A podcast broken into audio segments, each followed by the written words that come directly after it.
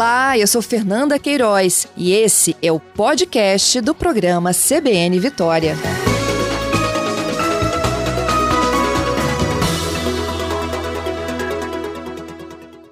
Hoje é um dia muito importante para a gente falar de conscientização sobre doação de órgãos. É o Dia Nacional de Doação de Órgãos. Vamos conversar um pouquinho sobre isso? Quem está conosco aqui na linha é a doutora Luciana Assis. Ela é chefe da equipe de transplantes, do transplante renal do Hospital Estadual de Vila Velha. Doutora Luciana, bom dia. Bom dia, Fernanda. Tudo bem? Bem, obrigada pela sua gentileza, conversar conosco. Nós temos uma fila no Espírito Santo de espera por um transplante de quase 2.000 pessoas. Correto, isso mesmo. Só corrigindo aí, o hospital, né, que a gente realiza transplante aqui no estado, onde eu faço a coordenação, é o Hospital Evangélico de Vila Velha, tá, isso. Fernando? Corrigido, doutora Luciana, obrigada, viu, pela sua correção. Quase 2.000 pessoas na fila, à espera por um transplante. Quais são os mais demandados hoje no Espírito Santo? Então, hoje, sem dúvida nenhuma, a maior espera é para um transplante renal. É a maior fila, tem aí aproximadamente 1.230 e um pouquinho pacientes aguardando. Desses quase 2.000, 1.235 estão aguardando por um transplante renal. Então, ele lidera aí a fila de espera por um órgão. E como é que funciona o transplante renal? Quem é doador? Quem pode receber? Como que funciona a fila? Então, na verdade, assim, a fila para um transplante de órgãos, né? Existe uma fila, essa fila é estadual, o paciente é inscrito em fila de espera por um doador falecido e ele aguarda até chegar um doador mais compatível com ele. Então, hoje a fila é por compatibilidade, não só por ordem de chegada, né? Uhum. Como é que vocês definem a compatibilidade? É idade, peso? Não, a compatibilidade a gente vê pelo tipo sanguíneo e por um sistema específico chamado HLA, que cada um tem o seu sistema HLA. Então, a compatibilidade são por esses dois critérios. Isso é importante da gente saber, né? É, cada um tem, então, o seu, podemos dizer assim, o seu registro, a sua fotografia. Perfeito, o seu sistema HLA, exatamente. E aí surgindo um doador, a gente pega lá o banco de dados de todos que estão em fila de espera e faz uma prova cruzada, né? Assim, para ver qual que é mais compatível com aquele doador que surgiu naquele momento. Então, a fila é listada naquele momento. Uhum. A partir do momento que surge esse doador, quando a gente fala de um doador falecido. Quando a gente fala em transplante renal, a gente também pode ter o doador vivo, que é aquela pessoa que em vida doa um rim, tá? Então, tem essas duas formas de doação do transplante renal. Uhum. No caso em vida, geralmente essa doação ela acontece entre familiares diretos? Perfeito. Então, a legislação permite a doação em vida ou por um cônjuge ou por um familiar até 4º grau. Uhum. Que é o quê? Primos? É, seria os pais, os avós, filhos, tios e primos. Uhum. Perfeito. Entendido. Doutora Luciana, o que mais dificulta hoje a doação no Brasil e para essa fila, né, ela ser tão grande?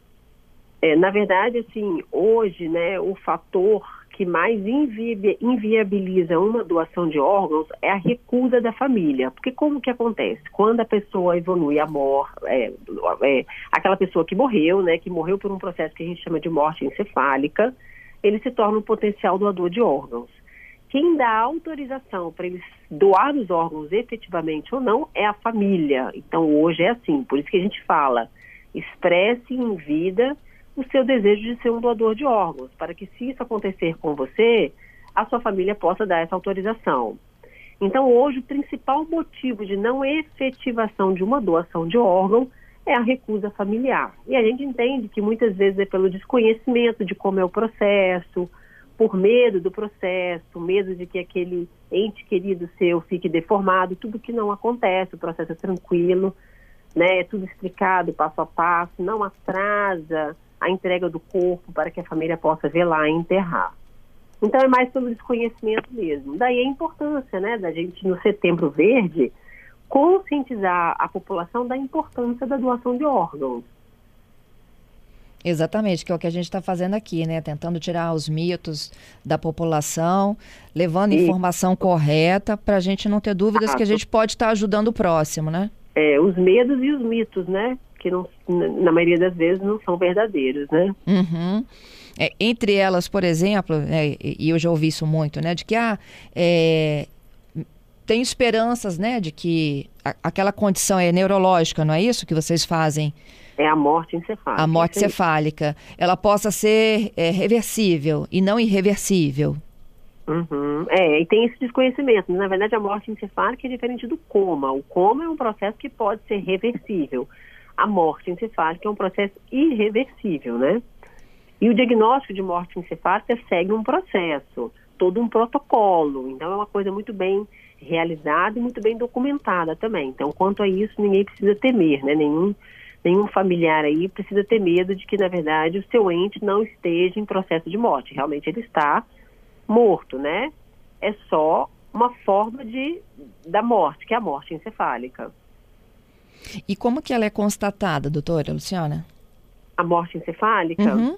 Então, são feitas algumas avaliações clínicas e alguns exames de imagem, que realmente comprova que tem a ausência total de fluxo sanguíneo para o cérebro. Ou seja, o cérebro não recebe mais nenhum tipo de fluxo, realmente o paciente está em morte encefálica.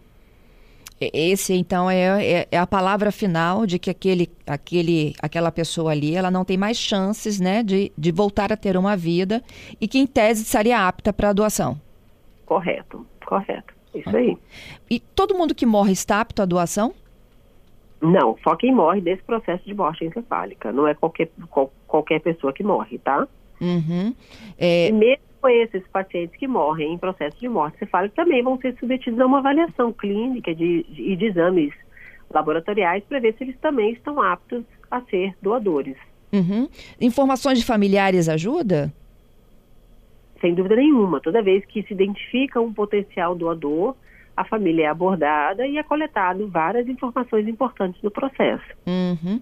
O paciente que tinha doenças crônicas, ele é um possível aí candidato a não ter condições de doar seus órgãos? Ou isso não interfere depois? Depende da gravidade da doença. Por isso que é feita essa avaliação clínica e laboratorial. Depende da gravidade da doença. Uhum. O fato só dele ter uma doença crônica não contraindica. Pois não, pode falar, doutora, desculpa. Não, eu te peço desculpa, mas ele vai ser submetido a uma avaliação. Então, aquele paciente que evoluiu a óbito, né, para uma morte encefálica e que tem alguma doença crônica, ele vai ser avaliado para ver se a doença crônica dele contraindica ou não o processo de doação. Uhum. Eu faço essa pergunta agora em nome de duas ouvintes, muito legal aqui, olha, querem, né, manifestar o desejo junto à família, de que querem ser doadoras, mas uma teve câncer de mama e a outra teve linfoma de intestino quando criança. Se elas forem consideradas curadas dessas duas doenças, elas podem sim vir a ser um doador de órgãos, sim, com certeza. Uhum. No caso aqui da Silvia... que teve quando era criança, então está praticamente curada, é uma adulta, né? Com certeza, é isso aí. Aham, e a Vilma foi em 2003, passou por quimioterapia, também está curada. Sim, normalmente 5 anos livre de doença, né, no câncer é considerado curado. Uhum. Uma outra pergunta do ouvinte Gladson. A exemplo dos testamentos, né, que a gente deixa lá nossos últimos desejos, né, a divisão de patrimônio e tudo mais, a gente pode fazer isso, por exemplo, para manifestar nosso desejo de ser um doador? Você pode até fazer para manifestar, mas não é isso que vale. O que vale perante a legislação é a autorização familiar. Uhum. Então, tem que conversar mesmo, não basta deixar um documento. Não basta deixar um documento, tem que conversar com a família do seu desejo, porque o que vai valer mesmo é a família autorizar ou não. Então, já teve casos de um paciente, assim, declarar para a família que tinha interesse de doar, mas a família barrar na última hora? Acontece. Acontece por medo do processo, né? Isso acontece. E hoje... antes a gente fazer essa conscientização, né? Eu falo que setembro verde não devia ser só setembro, e sim todos os meses do ano, né? Porque a doação de órgãos acontece o ano inteiro mesmo, de forma contínua, um processo que está sempre acontecendo, né? Uhum. E quando a senhora explicava também, né? Tem a compatibilidade para esse doador, não necessariamente o primeiro da fila é o compatível, não é isso? o primeiro da fila vai ser o mais compatível com esse doador que surgiu. O primeiro da fila vai ser o primeiro a ser consultado. Isso, né? Vai ser o mais... Na hora que essa fila vai se formar, essa listagem vai se formar quando surgiu o doador. O mais compatível vai ser o primeiro. Não necessariamente aquele que foi inscrito há mais tempo vai ser o primeiro da fila. Isso é legal da gente explicar. É. Por isso que tem pacientes que esperam 1, 2, 3 meses, tem pacientes que aguardam 10 anos por um transplante. Hoje, atualmente, a média de espera numa fila para um transplante renal é em média 5 anos, são 60 meses, essa é a média. E a expectativa de vida dessas pessoas na fila é de mais de 5 anos? Elas podem esperar tanto tempo assim? Com certeza, é de mais de 5 anos. Claro que tudo depende das comorbidades que você tenha, né? Que o paciente tenha. Mas hoje, o processo de diálise tem dado uma condição de sobrevida muito maior para os pacientes do que era há muitos anos atrás. Então, a gente tem paciente em programa de diálise há mais de 30 anos. Entendido. Doutora Luciana, e como que vocês dão a notícia para o paciente de que surgiu um potencial doador?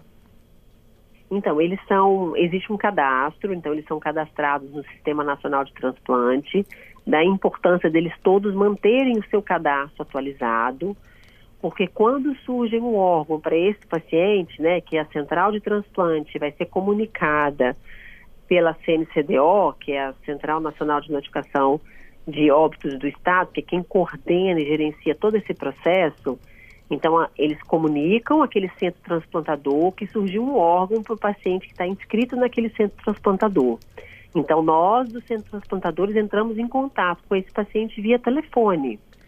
A gente acessa o cadastro dele no Sistema Nacional de Transplante, onde tem endereço, telefone, todas as informações, e a gente inicia esse contato através do telefone. Então, é importante eles estarem com o cadastro atualizado. É claro que se a gente não conseguir falar no telefone, a gente entra em contato com a clínica de diálise, onde aquele paciente dialisa, para ver se eles têm alguma outra forma de contato, alguém que mora próximo. Já chegamos até a acionar corpo de bombeiro, polícia, para ir até a casa do paciente. Então, assim, a gente usa de todos os meios, de todas as formas, para contactar com aquele paciente, para que ele não perca essa oportunidade, né? Nossa, que maravilha. Queria te agradecer, doutora, pela gentileza de passar por aqui e fazer esse alerta. É hora da mobilização. Isso aí, eu que agradeço, Fernanda. E o recado que eu deixo aqui é assim, ó, propaguem essa informação, divulguem, passem para seu núcleo familiar, para os seus amigos, seu círculo de amizade, né? A importância da doação de órgãos. É isso. E, na verdade, doando órgãos, estamos salvando vidas, sem dúvida nenhuma. Exatamente. Tudo de bom para vocês aí no Evangélico, hein? Obrigada. Bom dia para todos. Bom dia.